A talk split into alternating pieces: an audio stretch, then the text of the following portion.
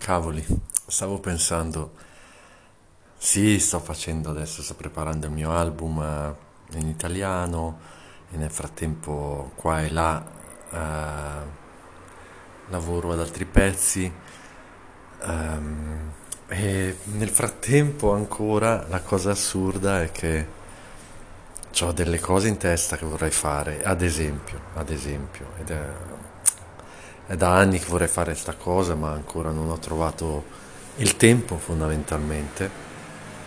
Ehm, vorrei prendere i brani che preferisco di Albert King e riarrangiarli e farli verso il genere, non dico proprio rap, però R&B con, con accenti un po' più forti, diciamo, ecco.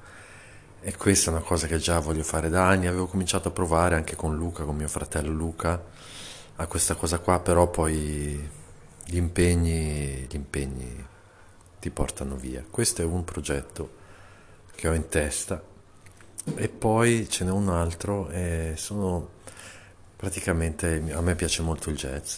E, mi piacerebbe fare degli standard del jazz riarrangiati in maniera molto molto semplice, con dei sound molto semplici e mm, riarrangiati per, eh, per ballare, per ballare nel senso nei club, nelle discoteche, quindi con sonorità completamente diverse come potrete immaginare.